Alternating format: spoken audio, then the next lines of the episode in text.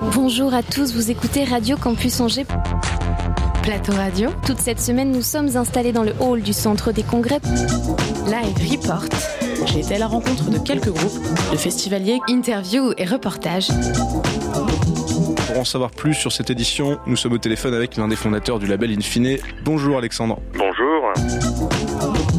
Radio Campus Angers sort du studio. Merci à tous d'avoir participé à ce Tic Tac Boom Club exceptionnel du bazar et s'agite sur le terrain.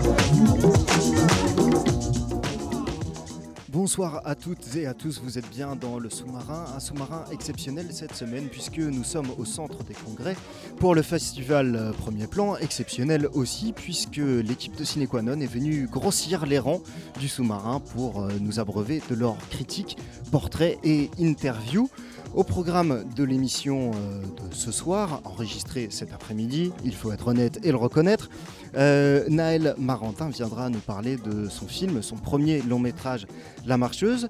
Lila et Louise du jury des étudiants sont également parmi nous, elles nous raconteront leur expérience. Et puis des reportages, des chroniques, des critiques. Et un portrait, on avait envie de vous faire partager un portrait et on terminera par un agenda, évidemment les bons plans de ce soir et demain. On commence tout de suite avec un reportage signé Antoine, on avait envie de vous faire découvrir les coulisses, ce qui se passe derrière les rideaux de Premier Plan, les personnes que vous n'avez pas l'habitude de voir et sans qui le festival ne fonctionnerait pas. Bonsoir à tous. Souvent oublié par les festivaliers, pourtant, c'est une clé de voûte de toute organisation. Les équipes d'accueil et de réception des festivals sont de celles-ci. Une journée type à l'espace Bouvet la Dubé. Émilou Trantiette. Décompose en plusieurs parties, on a le matin. Chargé d'accueil à l'espace pro de l'Open Garden. À partir de 9h30, donc à l'ouverture, un service de thé, café, quelques petits gâteaux, concert tout au long de la journée en non-stop jusqu'en fin d'après-midi aux alentours de 17h30. À partir de ce moment-là, on passe donc au service du soir, donc plus de café et plus de thé. Mais de l'alcool, donc du crément rosé et du saumur blanc, donc les deux bruts, et pour les personnes qui ne désirent pas d'alcool, des jus de fruits ou des verres d'eau, avec un petit peu évidemment de biscuits apéritifs pour accompagner le tout. Alors, dans cet espace, c'est vrai qu'il est important de notifier que seules les personnes qui possèdent la carte du Club Bouvet peuvent accéder. On va avoir majoritairement tous qui est professionnel, donc toutes les personnes qui ont des films en compétition ou sur des rétrospectives, également les acteurs, les producteurs, ce genre de choses. La presse, donc journalisme, photographe, etc. Les personnes du jury, long métrage et court métrage, et tout ce qui est partenaire du festival sans lequel celui-ci ne pourrait pas exister. J'ai pas encore pu pour l'instant accueillir Laetitia Casta et Arnaud Desplechin et les autres, mais en tout cas moi j'ai déjà fait l'accueil du Club Bouvet l'année dernière et c'est vrai que tout le monde est logé à la même enseigne. Ici le festival est beaucoup plus abordable si je puis dire, on n'est pas à Cannes, tout le monde a le contact facile, il n'y a pas des personnes qui se sentent plus hautes on va dire que l'autre, donc non, le contact est vraiment facile et les échanges également.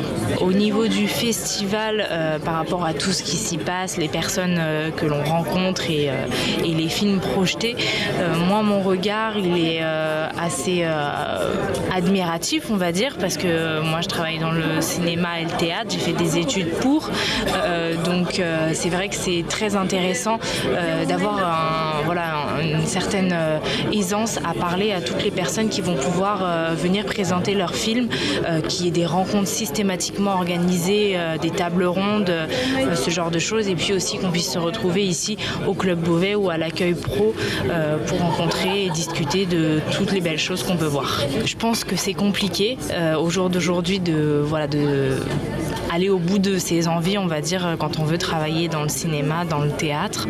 Mais c'est vrai que les différentes rencontres qu'on peut faire tout au long du festival redonnent un peu d'espoir, on va dire, et puis force à vraiment aller vers les gens, faire des rencontres, faire des connaissances, ne pas hésiter à y aller, même si parfois certaines personnes peuvent avoir des barrières. Il faut vraiment pas hésiter parce que ici tout le monde est très agréable, très avenant et n'hésite pas à renseigner ou à discuter pendant plusieurs minutes. Un reportage signé Antoine, qu'on remercie. Il avait envie de vous faire découvrir les coulisses du club Bouvet, le club pour la presse auquel on aime bien aller, Thibault. On aime bien aller prendre un café là-bas. C'est sympa. On crache jamais sur du café gratuit, Pierre-Louis. Évidemment. Bref, arrêtons de raconter nos vies. Tu as peut-être plutôt raconté celle de Fejria Deliba. Tout à fait, nous avons eu la chance de l'interviewer dimanche, vous avez pu l'entendre lundi sur nos ondes, et si son visage vous est familier pour les rôles qu'elle a joués dans des films comme Inchallah, Dimanche de Yasmina Benguigi, ou encore parce qu'elle est l'Aziza de Balavoine, c'est en tant que réalisatrice que Fejria Deliba est à premier plan. Ce n'est pas sa première fois pour autant, puisque son premier court-métrage, Le Petit Chat est mort, avait déjà été nominé en 1992 et que la lecture du scénario de son premier long-métrage, D'une pierre deux coups, avait remporté le prix du public en 2014. On sent de la sincérité quand elle nous dit son plaisir de revenir présenter le film devant le public angevin, qui aura pu entendre le film 2 ans avant de le voir. Ce qui devient compréhensible quand, après visionnage de son film, on voit l'importance qu'elle attache aux différents supports mémoriels. Fortement émue lors de son passage sur la scène du Grand Théâtre où était projeté le film, elle est venue accompagnée de la plupart des acteurs du film, ce qui a son importance puisque tout tourne autour de l'humain chez Fejria Deliba. C'est un film qui se focalise sur les personnes qu'elle a voulu faire. Et c'est encore des acteurs qu'elle parle quand on lui fait remarquer que la mise en scène de ces paysages est tout de même très réussie. Humble, elle préfère mettre en avant le travail de l'équipe technique du film que d'elle-même. Quand elle répond à nos questions, sa voix est posée, elle cherche ses mots, pas forcément à l'aise avec l'exercice de promotion là où d'autres s'y livrent avec plaisir. Elle nous parle de ses origines algériennes et de l'importance de montrer un autre visage de ces Français que l'on regarde encore avec suspicion de nos jours. D'apporter un regard à l'intérieur des familles qui ne serait pas forcément l'antithèse de la haine de Kassovitz qu'elle cite, mais plutôt un complément d'information, afin de sortir d'un manichéisme un peu trop facile. Il s'agit aussi de changer son regard sur la mer. Excusez-moi, je rate mes lignes, je perds mes fiches. Il s'agit aussi de changer son regard sur la mère et de rappeler que chaque mère est aussi une femme. Elle nous parle de sa mère à elle, analphabète, et de la fascination qu'elle a toujours eue pour sa capacité à comprendre ce qui touche à l'écrit sans pouvoir lire ou écrire. Fejria Deliba répète plusieurs fois que son film est à regarder 2 fois afin d'en comprendre les différents degrés de lecture, mais s'empresse de nous dire qu'il ne s'agit pas d'une obligation. On y retournera cependant certainement parce que c'est un film humain et humaniste à l'image de sa réalisatrice. Quant à vous, commun des mortels non accrédités, vous pourrez retrouver ce très beau film en salle le 13 avril. Que Campus recommande, bien sûr. En parlant de film, Octave, toi ce matin, tu es allé voir un autre premier long métrage, Montanha. C'est ça. Alors un festival, c'est tout de même formidable. Moi j'aime bien rentrer dans une salle de cinéma et m'asseoir confortablement. J'aime me laisser porter par les images et sortir dans cet état second de décalage avec la réalité. Pour atteindre ce nirvana, Montanha, c'est super. Montanha, c'est un film portugais de João Salavissa qui parle du passage à l'âge adulte et de l'acceptation de la réalité. C'est l'histoire de David, la quinzaine, vivant à Lisbonne. Il n'arrive pas à accepter la mort prochaine de son grand-père et son nouveau rôle d'homme de la famille dans un milieu plutôt traditionnel. Le film en lui-même est beau, très beau. Il doit notamment plus toucher les étrangers que les Portugais à ce niveau-là, je pense. L'ambiance de Lisbonne est prenante, le regardeur vient s'intégrer dans le paysage. Le regard et le rapport au monde du petit David vient clairement renforcer cette force presque féroce. D'ailleurs, parlons-en de David. Je ne suis pas sûr que tout le monde puisse se retrouver dans la figure du personnage. Un gamin un peu voyou, en échec scolaire, avec un début de syndrome de Peter Pan qui doit se construire et reconstruire une masculinité sans figure paternelle, son grand-père. Son père biologique d'ailleurs n'est pas un sujet abordé de tout le film. Seule sa mère est présente, ainsi que la pression qu'elle place inconsciemment sur ses épaules pour devenir, disons, un homme, un vrai, avec des poils. Bref, c'est une situation particulière et pour vivre pleinement l'expérience, il vaut mieux l'avoir vécue, je pense. N'empêche, même si Montanha n'est pas super novateur dans le genre, le passage de l'adolescence à l'adulte, on a tous déjà vu des choses très fortes dans cette thématique qui allaient beaucoup plus loin. Même si Montanha n'est pas révolutionnaire, il permet d'ouvrir un dialogue avec soi-même et d'envisager son rapport au monde sous un autre angle. Et dans le pire des cas, ça reste un aller-retour Angers-Lisbonne pour une demi-douzaine d'euros. En ces temps de crise, c'est quand même très appréciable. Très sincèrement, allez-y avec un parent ou proche du même sexe et parlez-en à la sortie. Joao Salavissa pourrait peut-être changer votre vie pour le meilleur. Merci beaucoup Octave. Si je suis bien à tes chroniques au jour le jour, niveau long métrage européen, tu donnerais quand même ta préférence à The Wednesday Child que tu as critiqué hier. Je vois que tu me suis très bien Pierre-Louis, très bien, je suis très fier de toi. Ok, voilà, on sait que ça confirme juste mes propos, sans le dire comme ça. Merci beaucoup Octave, le sous-marin revient juste après ça.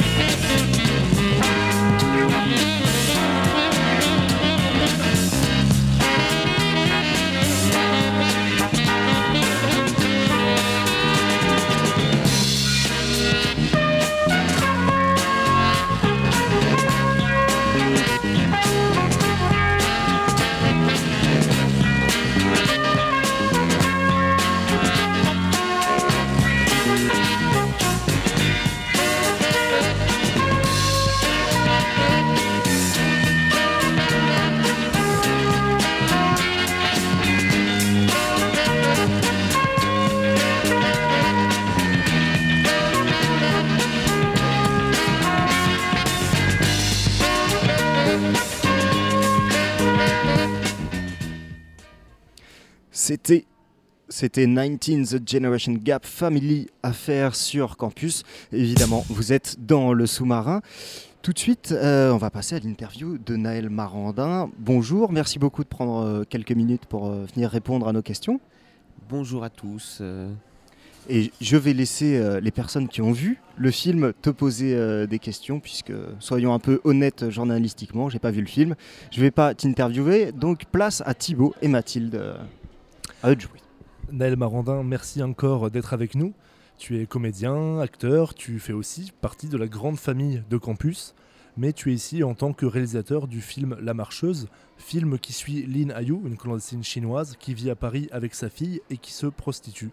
C'est de là que vient le titre du film, de celle qu'on appelle Les Marcheuses de Belleville. Tout d'abord, félicitations, c'est un très beau film que tu as réalisé, très juste, très touchant. Ce qui marque le plus, c'est peut-être la manière frontale que tu as d'aborder le sujet, qui confère un aspect quasi documentaire au film. Ma première question, c'est est-ce que tu peux nous dire comment tu es venu à choisir ce sujet spécifiquement ? C'est une histoire assez longue, parce qu'en fait, c'est pas qu'une histoire de cinéma, c'est aussi l'histoire de mon cheminement. Quand j'étais étudiant, je suis parti étudier en Chine, j'y suis resté, j'y ai travaillé, j'y ai passé du temps, j'en ai appris la langue, enfin le mandarin. Et donc j'ai gardé une relation privilégiée avec ce pays et surtout avec les Chinois en France. Parce qu'en revenant, je me suis engagé dans un certain nombre d'associations qui soutenaient les Chinois en France. Et c'est comme ça que, de fil en aiguille, je me suis retrouvé à être traducteur pour une mission de Médecins du Monde qui fait de l'accès aux soins et de l'accès aux droits pour les femmes chinoises qui se prostituent à Belleville. Donc c'est le cheminement qui me mène à ce sujet-là et pas du tout celui du cinéma. Après, j'avais envie de faire des films, j'avais commencé à faire des courts-métrages, j'ai toujours un peu travaillé les mêmes sujets dans mes films, à savoir qu'est-ce qui se joue dans le désir, dans les qui ne sont pas juste du désir, mais qu'est-ce qui se joue des rapports sociaux, des rapports de domination, comment cette zone grise où désir, intérêt, comment ces choses-là se mêlent, et comment aussi donc les rapports sociaux, les rapports de domination économique marquent les corps et leurs rencontres et marquent ces relations-là. Et donc en fait, je dirais mes interrogations de cinéaste ont rencontré mes engagements de citoyen et ces deux aspects de ma vie se sont tressés pour donner ce film. Justement, le film et les cours que tu as réalisés avant se nourrit de ton vécu et de tes expériences. Est-ce que tu serais capable de réaliser un film sur un sujet qui t'est complètement inconnu ? J'espère bien. Plus que des sujets, je pense que ce sont des questions qui me travaillent. Et c'est-à-dire qu'à un moment, ces questions-là, elles s'incarnent dans un sujet. Et je crois en la vertu du travail, de la recherche, de la documentation. Et donc... je serais bien à mal j'aurais beaucoup de mal à vous dire quels vont être tous les films que je vais faire après. J'espère en faire beaucoup. Le prochain film sur lequel je travaille, il n'a rien à voir avec la Chine, rien à voir avec les Chinois en France, ça a à voir avec d'autres aspects de ma vie, des hasards qui ont fait que j'ai rencontré certaines personnes, certains endroits. Et même si je continue à creuser le même sillon dans mon travail, en apparence et en termes de sujet, ça sera très différent. Bonjour, merci. Est-ce que vous allez voyager ailleurs ou tu vas voyager oui, je sais pas. Est-ce que tu vas voyager ailleurs pour réaliser tes prochains films ? Déjà, là, ce film-là, il est très urbain et aussi très renfermé. Parce qu'il y a toute une part du film qui se passe dans un seul appartement où sont enfermés les personnages. Et une de mes grandes envies, là, en termes de forme, surtout, c'était d'ouvrir l'espace.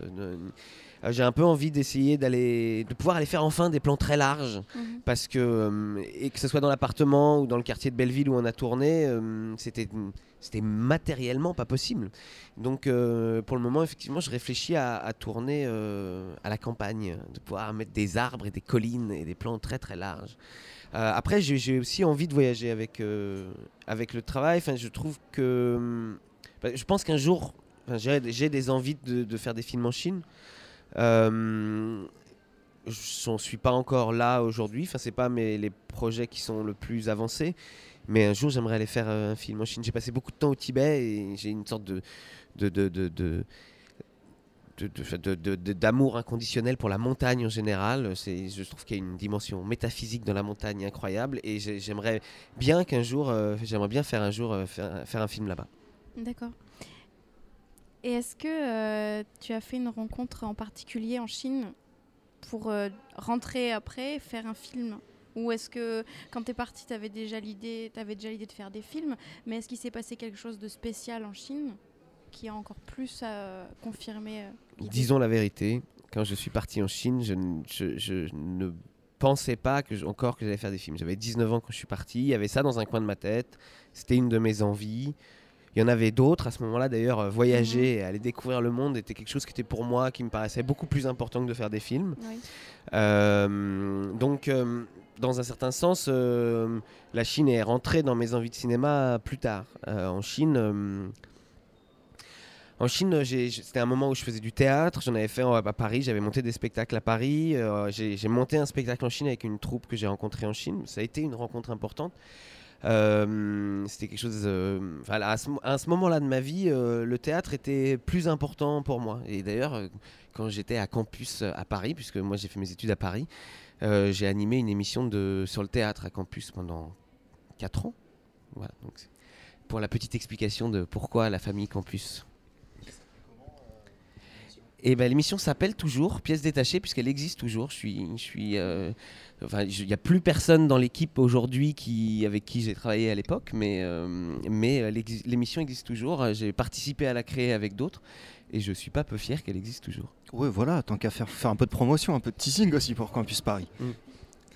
Tu as continué à garder le contact avec les collectifs et les associations qui soutiennent la communauté chinoise, dont les prostituées à Paris ? Je suis toujours volontaire au sein de l'association, au sein du Lotus Bus, donc cette mission de Médecins du Monde. Donc un soir par semaine, je suis sur le boulevard avec donc c'est un bus qui vient se garer là. Et mes formes d'engagement au sein de l'association ont aussi évolué, puisqu'avant j'étais vraiment uniquement au contact des femmes. Maintenant je m'engage aussi un peu plus dans un certain nombre de dimensions institutionnelles de l'organisation, surtout que le rapport avec les forces de l'ordre et le pouvoir municipal ne sont pas toujours simples, donc il y a tout un pan de travail là à faire, mais oui je suis toujours assez... Je continue à les côtoyer et je continue à faire régulièrement ce travail-là. Sur le versant politique de la question, justement, le Sénat a refusé en octobre dernier le texte concernant la pénalisation des clients des prostituées, qui avait été défendu à l'Assemblée par la gauche. Il en a aussi profité pour supprimer l'exigence de cession d'activité dans l'optique d'une obtention d'un titre de séjour pour les prostituées étrangères. Et il a aussi supprimé le délit de racolage institué sous Nicolas Sarkozy. Le texte va certainement revenir bientôt à l'Assemblée pour qu'il soit à nouveau débattu. Pour vous, c'est des avancées politiques auxquelles on assiste sur ce genre de débat, ou alors on est complètement à côté de la plaque ? La loi est en ce moment en navette parlementaire, elle va repasser à l'Assemblée nationale au courant du printemps, vraisemblablement au mois de mars, et comme l'Assemblée nationale a le dernier mot, vu que les députés sont très majoritairement pour, il n'y a pas trop de doute sur le fait qu'elle va passer. La loi sur la pénalisation du client, à mon sens... C'est un énorme retour en arrière, c'est une loi moraliste et qui va être absolument contre-productive. Pour quelle raison ? C'est-à-dire que qu'est-ce qui motive cette loi ? C'est l'idée, et c'est une idée que je peux comprendre, que la prostitution est une violence. Et donc il faut protéger... Il y a des hommes qui se prostituent, mais ce sont majoritairement des femmes, qu'il faut protéger les femmes de cette violence-là. Le problème, c'est que les personnes qui exercent cette activité, il y en a qui l'exercent de leur plein gré, il y en a qui l'exercent sous la contrainte, et sous une contrainte réelle et physique, c'est-à-dire au sein de réseaux qui les forcent, qui les forcent physiquement ou par le chantage. Et il y a une grande majorité d'entre elles qui l'exercent sous une contrainte bien différente, ou plutôt c'est un choix contraint. C'est-à-dire que parmi les options...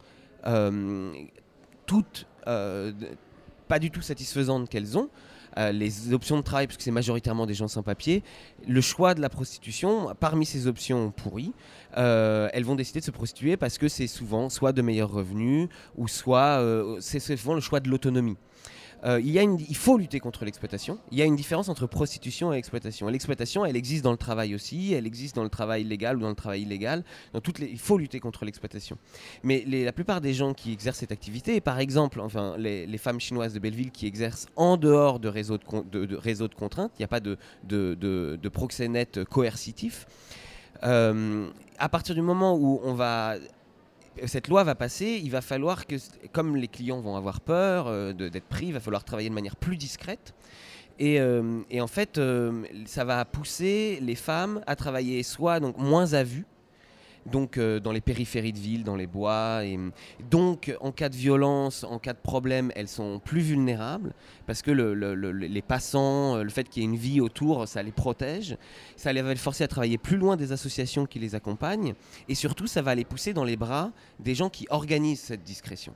Quand nous, on le voit déjà, les femmes se préparent au passage de la loi. Et donc, ça veut dire travailler sur Internet, mais puisqu'elles ne maîtrisent soit pas l'outil informatique, soit pas le français, il y a la nécessité d'un intermédiaire, où elles vont devoir aller travailler à l'intérieur, où elles vont devoir aller travailler dans des endroits cachés, et donc il y a des gens qui vont organiser cette discrétion. Donc derrière un objectif tout à fait honorable et compréhensible de protection des femmes, en fait, le résultat, il va être absolument contre-productif. Et tous les pays où il y a eu une prohibition de la prostitution, on dit souvent, ils ont vu la prostitution disparaître. La prostitution de rue, certes, effectivement, puisqu'il y a une loi qui donne un moyen aux policiers d'arrêter soit les femmes ou soit les clients des prostituées. Mais en fait, la prostitution ne disparaît pas en tant que telle et elle s'exerce dans des conditions beaucoup plus dures et elle précarise les travailleurs du sexe. Et à mon sens, de l'expérience que j'ai sur le terrain, c'est une loi qui va être vraiment contre-productive.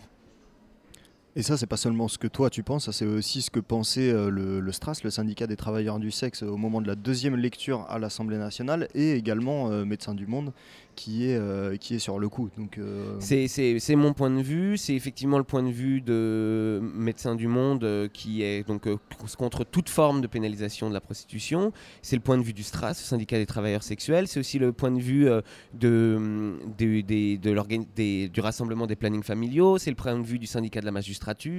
C'est le point de vue d'Amnesty International qui a une position encore plus osée, donc qui est pour la dépénalisation complète de toute la chaîne prostitutionnelle, c'est-à-dire en fait même du proxénétisme, avec cette idée que en fait c'est l'interdiction qui crée la mafia. Quand on interdit l'alcool aux États-Unis dans les années, je ne sais plus exactement l'année, mais dans les années 30, apparaît les mafias prohibitionnistes. Quand on ferme les frontières de l'Europe, apparaît le business des passeurs. Et en fait, à chaque fois qu'on interdit et qu'on criminalise, on crée en fait un effet d'opportunité pour des systèmes mafieux.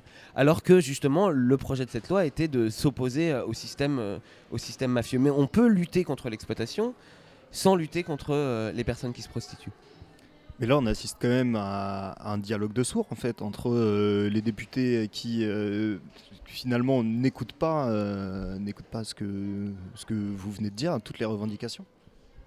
Oui, on assiste un peu à un dialogue de sourds, parce que c'est un dialogue très idéologique, qui est sur une position de principe, par rapport à la vision de la prostitution. Donc un certain nombre de personnes défendent cette idée que toute forme de prostitution est une violence et donc il faut lutter contre les violences faites aux femmes ou aux personnes en général, et une vision plus pragmatique qui est de regarder qu'est-ce qui pousse les gens à avoir cette activité, d'entendre leur discours, d'entendre. Moi, ce qui me choque le plus, c'est qu'on refuse d'entendre la parole des premières concernées, c'est-à-dire cette envie de faire le bonheur des gens à leur place. Pardon, j'écoutais. C'est mieux hein, pour faire une interview, c'est mieux d'écouter les réponses, effectivement. Vas-y, Mathilde. Dans le film, elle est... en dehors des moments où elle est avec du coup ses amis et les autres prostituées, où elle partage des moments qui sont d'une belle respiration, elle est quand même entourée de beaucoup d'hommes, et notamment l'homme dont elle s'occupe. Pourquoi par exemple c'était pas une femme, elle est entourée elle est entourée que d'hommes qui ont des statuts différents. Et finalement, j'ai l'impression qu'ils représentent des menaces. Et presque le fils du monsieur dont elle s'occupe. Alors, c'est assez vrai. Après, je crois que ce qui m'intéressait, et je ne sais pas si c'était si conscient que ça, d'ailleurs, c'était de travailler des sortes de... C'est-à-dire que... ces femmes sont soumises, sont énormément victimes de violences. Des clients, pas du tout de tous les clients, mais de certains clients, violence de la rue, de la petite délinquance, des violences physiques ou symboliques de la part de la police, il y en a aussi, de la part des riverains. Et donc, par exemple, à Belleville, il y a 4 femmes qui ont été assassinées ces dernières années, depuis 4 ans. Et donc, ces éclats de violence existent, sont bien évidemment inacceptables et choquants, mais ce n'est pas non plus le quotidien. Mais il y a un quotidien qui est, par contre, qui reste extrêmement dur. Et je crois que c'était cette violence douce que je voulais montrer. Ce que j'appelle violence douce, c'était justement tous ces endroits où l'inégalité des rapports se joue. Et je crois que l'inégalité de rapport se joue bien évidemment dans une dimension administrative, ceux qui sont là légalement, illégalement, dans une position de statut, les policiers sur les femmes, pour des raisons économiques, ceux qui ont de l'argent, ceux qui n'en ont pas, elles ont ces activités parce qu'elles ont besoin d'argent, ce vieux monsieur a cette personne à la maison qui peut s'occuper d'elle parce qu'il a de l'argent et elle n'en a pas, ces inégalités-là. Et je crois qu'il y a aussi une inégalité de sexe, c'est-à-dire qu'on ne vit pas dans une société où les hommes et les femmes vivent de la même manière, avec les mêmes droits, avec le même accès à l'espace public, avec le même accès à la parole publique, avec le même accès aux biens, aux postes. Et je crois que je suis très marqué par ces questions de rapport de force. Et ça s'est distillé dans le film, ça a infusé tout le film, et je pense que effectivement, tous les rapports genrés sont des rapports assez inégalitaires dans mon film. Et c'est ça le message que tu voulais faire passer, ou il y avait un message à faire passer? Enfin, pour moi, il y a toujours un message à faire passer dans tous les films, mais c'était ce message-là aussi. Mais je crois que je vois la manière dont je fais des films, ça n'est pas tant la question du message. Je ne crois pas que je veux dire quelque chose. Je veux plutôt incarner quelque chose, donner à voir quelque chose, plutôt que d'être dans le discours, d'être dans l'incarnation d'une situation. Comme pour en donner à voir les rouages, pour en donner à voir le mode de fonctionnement. Et ensuite, je n'ai pas envie d'imposer un discours de cette manière-là. Je ne pense pas que ce soit la manière la plus efficace. Et c'est aussi le choix de la fiction. Le choix de la fiction, je pense, par la capacité entraînante de la fiction, par la capacité empathique, enfin, le fait qu'on s'attache aux personnages ou qu'on les rejette très fortement, enfin, d'emmener le spectateur de cette manière-là, de lui donner à voir une certaine situation. Je pourrais dire, dans ce cas très précis, d'une certaine situation que je connais, et je sais que je pourrais dire, je connais plein d'autres gens qui la connaissent et qui la connaissent aussi bien que moi, mais quoi, je la connaît mieux qu'un certain nombre de personnes qui juste n'y ont jamais été confrontées, et de leur donner à voir une situation, et de leur donner d'incarner les rapports entre les gens, la situation de ces personnes, et ensuite à chacun d'en tirer les conclusions. D'accord. Merci beaucoup Naël Marandin, on aurait pu passer encore longtemps à discuter avec vous, c'est un plaisir, mais on va éviter d'exploser le conducteur. En tout cas, merci d'avoir pris le temps de vous installer avec nous. C'était très agréable, ça m'a fait très plaisir de venir. Eh ben, merci beaucoup, on fait un coucou au passage aux amis de Campus Paris, et le sous-marin revient juste après ça.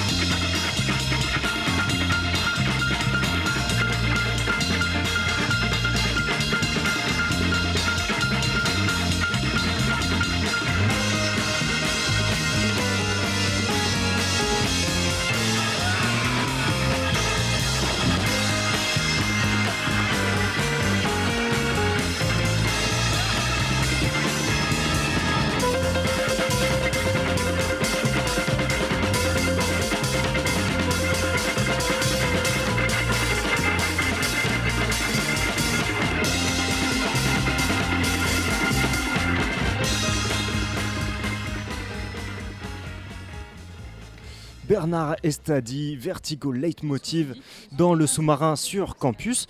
Tout de suite, nous allons parler du jury étudiant, mais d'abord, c'est l'heure de Mélissa. Vas-y Mélissa. Alors, nous avons eu hier soir l'occasion d'assister à la projection des premiers films d'école européens. Donc là, en l'occurrence, Switzer d'Hugo Radi, Nelson réalisé par Xignes et Klinke, Edmund de Nina Gantz ainsi que Victoria de Monica Lima. Nous avons donc pu avoir un premier aperçu de ceux qui feront peut-être le cinéma de demain. Alors, une séance très intéressante au cours de laquelle nous avons vu des films faits par de jeunes réalisateurs qui ne se conforment pas forcément aux codes actuels du cinéma européen. On les voit d'ailleurs un peu gênés, pas toujours à l'aise lorsqu'ils peuvent présenter leurs films. Alors pour ma part, j'ai été particulièrement marquée par la diversité d'abord des thèmes abordés, mais aussi par la création d'images élaborées très abouties. Alors Louise, Lila, vous êtes membre du jury des films d'école européens. Comment avez-vous vécu cette première séance ? Est-ce que vous avez l'habitude au quotidien de visionner ce genre de film ? Moi c'est Lila et du coup je peux parler pour mon expérience de l'an dernier. J'avais aussi beaucoup suivi les premiers films d'école européens et du coup je sais pas si je savais à quoi m'attendre, mais je savais qu'il y aurait beaucoup de diversité et là pour le coup on était servis parce qu'on avait des films qui venaient de partout déjà et des films qui se ressemblaient pas aussi dans leur longueur et dans le budget utilisé. Le dernier film il durait plus de 30 minutes puis il avait été aidé par une chaîne allemande, donc forcément plus de budget. Il y avait aussi un film d'animation parmi les films et ça c'était top aussi. Moi je suis très amatrice d'animation donc c'était très bien. Du coup moi c'est Louise et non, je n'ai jamais vraiment vu de film de court-métrage comme ça, surtout le fait de juger c'est totalement nouveau pour moi. Mais je suis plutôt cinéphile, donc j'essaye vraiment de faire une carrière de cinéma, tout ça. Mais c'est vraiment différent de devoir regarder des films et de devoir les juger et de se faire un avis dessus en fait et de le partager surtout avec les autres. Comment vous vous êtes retrouvés dans ce jury ?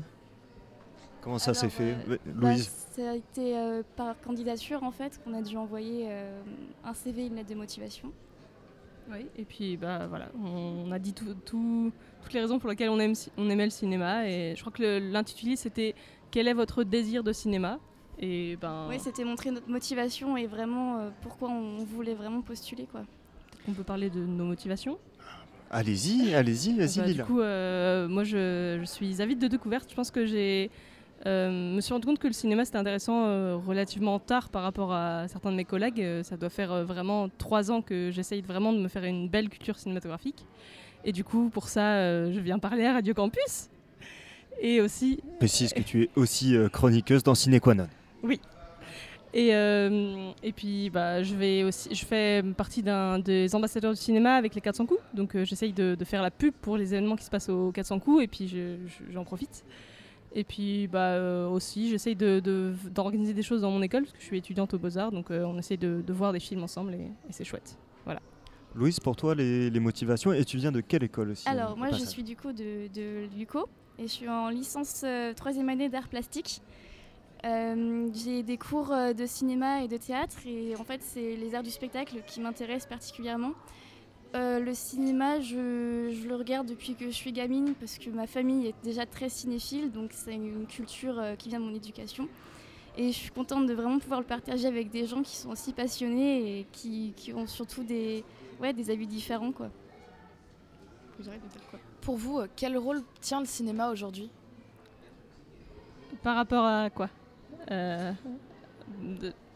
C'est-à-dire le rôle, l'influence qu'il peut avoir par exemple sur la société, sur les manières de penser, sur la diffusion de la culture. Sur les jeunes ou pas que. Certes, on est Radio Campus, mais on ne parle pas que aux jeunes. Vas-y Louise. C'est une question assez difficile comme ça. Moi, je dirais que je suis assez sensible à tout ce qui se fait au niveau égalité des genres. Et par exemple, c'est pas un film d'école, mais il y a un truc qui m'a titillé dans un film, je crois que c'était un premier court-métrage français. C'était une histoire d'amour... comment ça s'appelle ? Ah mince. Je crois que c'est Brûle-Cœur. C'est une histoire d'amour de... C'était trois gamins qui du coup, tombent amoureux de la plus belle fille du village. Et j'ai eu la chance d'assister à une rencontre avec le réalisateur. Et il disait qu'il avait conçu le film comme une comptine pour enfants.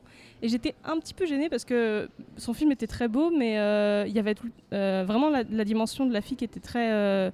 elle est belle et c'est tout. Il y a un moment, il y a juste une phrase dans le film où il dit « Ma Chine est très intelligente, elle a des idées que je n'ai pas ». Mais en fait, elle, on la voit jamais être intelligente. Et ça m'a chiffonné. Du coup, je pense que le rôle du cinéma, c'est aussi de transmettre des valeurs, entre autres, plein de trucs, mais aussi de transmettre des valeurs. Et donc, je suis sensible quand on essaye de transmettre des valeurs qui sont les miennes ou qui sont des idées nouvelles. Voilà. Louise, tu as l'air d'acquiescer. Du coup, c'est vrai que le cinéma sert à transmettre des messages, des valeurs, des symbolismes. Mais je trouve que c'est aussi une manière esthétique de montrer notre monde et un peu notre réalité, et d'en faire quelque chose de nouveau et de le voir à travers un regard différent qui n'est pas forcément le nôtre. Là, je pense que c'est très beau quand on comprend pas totalement un film. C'est très bien quand il y a du mystère et quand on ressort d'une séance en se disant « Ok, je suis pas sûre de ce qu'a voulu dire le réalisateur. » En fait, quelque part, ça nous fait découvrir des choses et ça nous transforme et ça nous force à nous poser des questions. Et ça, c'est bien. Oui, ça fait réfléchir et du coup, on n'a pas juste à regarder quelque chose et à se dire « Bon, bah voilà, il s'est passé ça, c'est génial. » Au final, ça peut nous changer après une séance. On peut vraiment avoir des idées nouvelles et même sur nous-mêmes, pouvoir, avoir des nouvelles connaissances. Finalement, le cinéma, pour vous, ça sert à véhiculer des messages, à apprendre des choses, à s'ouvrir sur le monde, si je résume un peu vos différents propos. Oui, c'est ça. Bon, jusqu'ici, tout va bien, vous avez l'air d'acquiescer. Je me demandais, là, vous avez vu des films qu'on voit pas forcément ailleurs, sans doute travaillés d'une différente manière, peut-être pas avec les mêmes caméras, etc. Vous l'avez vu comment ? Vous l'avez senti comment, ce cinéma, on va dire, de genre ? Je sais pas si c'est le bon terme. Et non, j'ai tenté, mais tu peux corriger. Non, je sais pas si j'aurais un autre terme à proposer, mais en fait, ouais, comme je suis avide de découvertes, je crois que j'étais juste contente. Je sais pas si j'ai une autre appréciation que juste de la joie, en fait, avec ces découvertes et ces différences de cinéma. Enfin, voilà, Louis ? Je pense qu'on n'avait pas d'attente particulière là-dessus, mais on savait qu'il fallait s'ouvrir vraiment. Et oui, pareil, j'ai été contente de ce que j'ai vu et je serai contente de ce que je vais voir. Donc, Et puis, moi, je sais que j'ai pas, par exemple, pour les films qu'on doit juger, j'ai fait attention à pas lire les résumés dans le petit catalogue, parce que l'an dernier, je me dis, je veux absolument voir ce film-là, et au final, j'étais déçue par tel film et éblouie par un autre parce que justement, il correspondait à aucune de mes attentes. Et du coup, là, vu qu'on va devoir juger des choses, je me dis que pas d'a priori, c'est le mieux. Justement, comment on se prépare pour aller juger un film ? Alors, Lila, tu nous dis qu'il ne faut pas lire le synopsis, pas lire le résumé, c'est mieux d'avoir la surprise. Est-ce que vous avez, je ne sais pas, une technique particulière, une approche particulière ? Bien observer, rester ouvert à tout. Et c'est vrai que moi, c'est pareil, je ne suis pas du genre à regarder les bandes annonces ou lire des extraits parce qu'on en sait déjà trop et on peut se faire des fausses idées, donc c'est vraiment dommage. Et puis peut-être aussi parler du fait qu'on n'est pas toutes les deux, on est 10 dans le jury, donc la préparation du jugement, c'est aussi apprendre à se connaître tous. On a fait plusieurs petits goûters, on a fait connaissance pour savoir quelles étaient nos envies de cinéma et... Qu'est-ce qu'on voulait voir, mais parler de nos attentes et de ce qui nous plaisait, tout ça. Oui, on voit pas forcément les mêmes choses et on n'aime pas forcément les mêmes types de films, donc ça ouvre aussi là-dessus. C'était très drôle d'ailleurs, on a eu notre première séance officielle hier et déjà il y a eu pas des scissions, mais des avis très très tranchés et très différents, et du coup c'était super intéressant de... Je pense que le débat va être très difficile au final.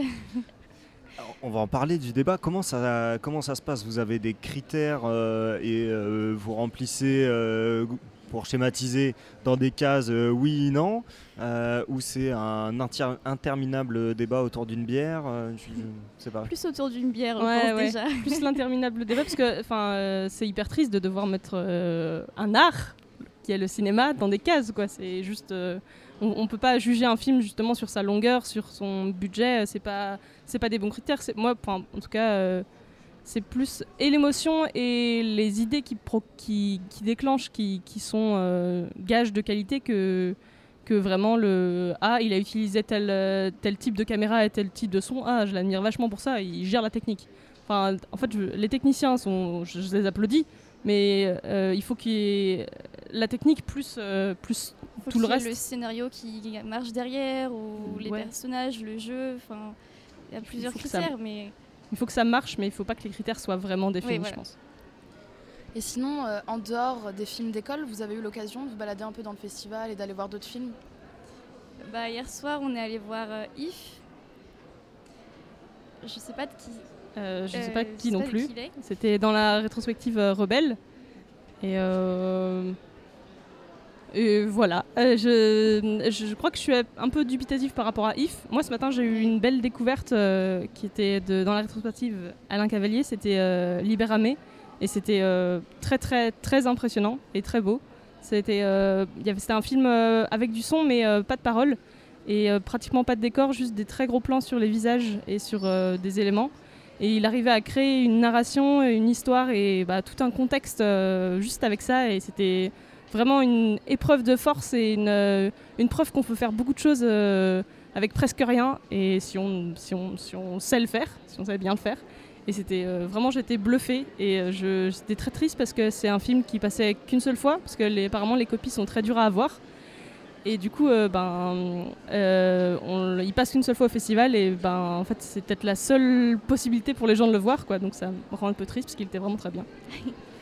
Alors, avant de vous laisser partir pour aller justement voir des films et faire votre travail de juré, est-ce que ça vous ouvre des portes un peu plus facilement qu'en étant simple visiteur ? Est-ce que vous avez accès à des réalisateurs pour discuter, je ne sais pas, à d'autres choses ou... Finalement, ça n'a pas d'avantage. On a accès au festival, à toutes les séances. Après, je pense que si on fait des démarches, oui, on peut essayer de faire des rencontres. Moi, ce matin, je suis allée à une conférence sur la mode et le cinéma. Et ça a été intéressant. On a un peu parlé avec ceux qui s'en occupaient. Et ça a permis une autre ouverture sur le cinéma. Il faut absolument que j'arrête de dire ouverture parce que là, ça commence à bien faire. Mais voilà.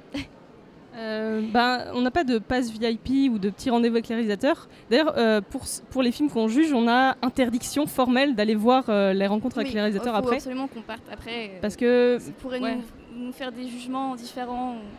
Voilà. Ouais, bien sûr, c'est pour éviter de biaiser votre jugement. Exactement. Bien, merci beaucoup Lila et Louise. Bon courage pour établir un classement. Ça risque de pas être facile. Le sous-marin revient dans 3 minutes.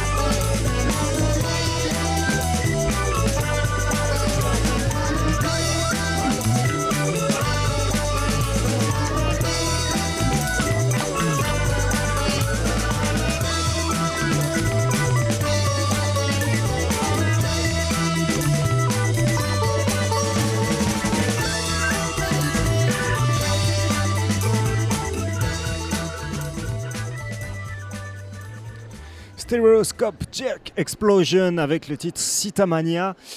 Ça se passe dans le sous-marin, sur les ondes de campus, un sous-marin qui est toujours enregistré au centre des congrès, un sous-marin spécial Premier Plan. C'est pour ça que mon cher Anthony, tu vas nous faire la critique, tu vas nous donner ton point de vue sur un film que tu allais voir ce matin, un court-métrage, High Point. Oui, donc je suis allé voir High Point, donc une fiction en compétition pour le court-métrage européen, réalisé par Hermine Treyer, donc un Norvégien. Donc l'histoire raconte donc l'histoire de Christian qui part voir son frère qui en fait va à New York et donc il a envie de lui ouvrir un cadeau avant de le voir partir aux États-Unis. Malheureusement, quand Christian arrive, son petit frère n'est plus là et on lui dit qu'il est parti à une fête. Donc Christian part à sa recherche avec son ami d'enfance Erland et donc les voyages les amènent à les ramener et à renouer avec une période de leur vie, l'adolescence. Période de film filmé par Hermine Treyer entre adolescence et vie d'adulte. Le film s'attache donc à montrer le basculement entre ces deux mondes, le monde de l'adolescence et le monde de l'adulte. La réalisation est simple mais efficace. Le scénario est très bon. C'est évidemment, il y a quelques plans du film qui m'ont gêné, notamment des plans avec beaucoup de musique qui m'ont fait penser un peu à un film style Projet X. Bon, est-ce qu'on est encore là-dedans ? Je sais pas trop. Mais après, il y a eu des moments où je me suis senti très mal à l'aise. Donc c'était réussi, notamment ce moment où Christian arrive donc chez des amis de son petit frère, qu'il cherche toujours. Et là, il y a une réalisation qui est, à la caméra qui est très bien faite entre les deux mondes, donc celui des jeunes et celui des adultes. Lui est en costume et arrive avec des jeunes devant lui qui sont complètement défoncés, avec des tables basses remplies de joints, de chips, de canettes vides, de papier vide, enfin le bordel qu'on connaît. Tout à fait. Et puis, plan suivant, Christian se fait rappeler très très douloureusement qu'il n'était pas cool au lycée. En fait, il rencontre par Skype un ancien ami qu'il avait, plutôt une connaissance, et qui s'excuse devant tous ses petits frères de l'avoir un peu embêté quand il était au lycée. Donc c'est assez drôle. Pour finir, le film apportera une dernière touche d'espoir qui nous fait du bien, même si le happy end est un peu cliché. On connaît l'image du happy end avec ce coucher de soleil. Trier réalise un bon film avec une tranche de vie contemporaine et trop peu filmée à mon goût, et il arrive quand même à filmer des rapports entre les comédiens qui étaient très intéressants. Donc tu es en train de nous dire que tu l'aurais peut-être mis dans l'agenda de Thibault, mais c'est pas sûr. Je le mettrais dans l'agenda, je sais pas en fait. J'ai dû noter j'ai dû noter parce qu'on m'a donné un petit papier pour noter le film. Donc je suis allé voir aussi Montanha en même temps et j'ai mis 3 étoiles. Donc c'est bien mais c'est pas transcendant. Pour moi la caméra, il y a certains plans qui étaient pas assez original.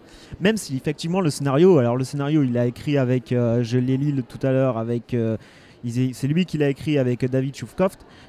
Alors David Scorchford pardon. Mais, ouais, mon compte triple. Voilà. À tes souhaits. C'est ça. Mais ouais, c'était le scénario, c'est ça qui m'a plu en fait, c'est vraiment le fait qu'il arrive à filmer cette période là qu'on connaît tous, c'est-à-dire la période où nous on continue à faire des études on fait des études à rallonge et on a du mal à s'insérer dans la vie professionnelle et en même temps on se sent encore adolescent et on sait qu'on se met encore des caisses et qu'on fait tout ça, et puis d'un côté on sait qu'on va devoir entrer dans la vie adulte, une sorte de responsabilité, tout ça, des questions qui vont arriver, genre est-ce qu'on veut des enfants, est-ce qu'on n'en veut pas, est-ce qu'on veut se marier, tout ça, et ça il le filme bien. Donc faut quand même aller le voir et vous ferez votre opinion par vous-même. Thibault, qu'est-ce qu'on peut faire ce soir ? Qu'est-ce que tu nous conseilles ce soir et demain ? Eh bien, pour ce soir, je conseillerais de se diriger vers l'espace culturel de l'Université d'Angers. Nerda et Zéro vous propose un ciné-concert autour du film Les Mondes Futurs, un film science-fiction des années 30 inspiré d'un bouquin d'H.G. Wells. On n'y pense pas forcément, mais ces ciné-concerts sont souvent une belle façon d'appréhender le cinéma autrement. Ceux qui l'ont vu se rappellent certainement du magistral Berlin, la symphonie d'une grande ville de Zenzile, qui avait été présentée en avant-première à Premier Plan il y a 2 ans. Demain, 10h, centre des congrès. Vous pourrez voir pour la dernière fois Man on the Moon dans le cadre de la rétrospective Milos Forman. Cette biographie du comique américain Andy Kaufman est peut-être un des films les moins connus dans la carrière de Jim Carrey, alors qu'on le retrouve dans un rôle à contre-courant, ce à quoi il nous avait habitués dans d'autres films à la manière d'un Eternal Sunshine of the Spotless Mind ou d'un Truman Show, à voir aussi, donc pourquoi pas. 16h45, toujours au Centre des Congrès, je vous recommande d'assister au 3e programme des films d'école. On y était hier, on y était aujourd'hui, c'est l'occasion de s'intéresser aux œuvres des étudiants et surtout de pouvoir les rencontrer très simplement après, de leur poser des questions, d'échanger avec eux. Ils sont jeunes, ils sont motivés, n'hésitez pas. On ne peut forcément pas tout vous lister et je vais me répéter, mais consultez le programme pour les horaires et allez voir tout ce qui vous tombe sous la main. Il y en a pour tous les goûts, plein de films à découvrir ou à redécouvrir, l'ambiance est toujours bon enfant. Nous, je pense qu'on peut dire que ça nous fait très plaisir de couvrir ce festival. Effectivement, on peut le dire, Thibault. Donc voilà, foncez. Merci beaucoup pour cet agenda. C'est déjà l'heure de se quitter. On a légèrement dépassé. J'en profite quand même pour remercier toute l'équipe qui nous accompagne. Anthony, Mathilde, Mélissa, Thibault, Octave, qui sont de brillants chroniqueurs, critiques et intervieweurs. Et j'en profite aussi pour remercier nos interviewés. Louise et Lila du jury des étudiants, Naël Marandin, son film sortira le 3 février, la sortie nationale la semaine d'après, vous pourrez le retrouver aux 400 coups et puis évidemment on va remercier Étienne Deveche qui était à la réalisation et à la programmation de cette émission. Moi je vous donne rendez-vous demain, même heure, même fréquence pour un autre sous-marin spécial Premier Plan.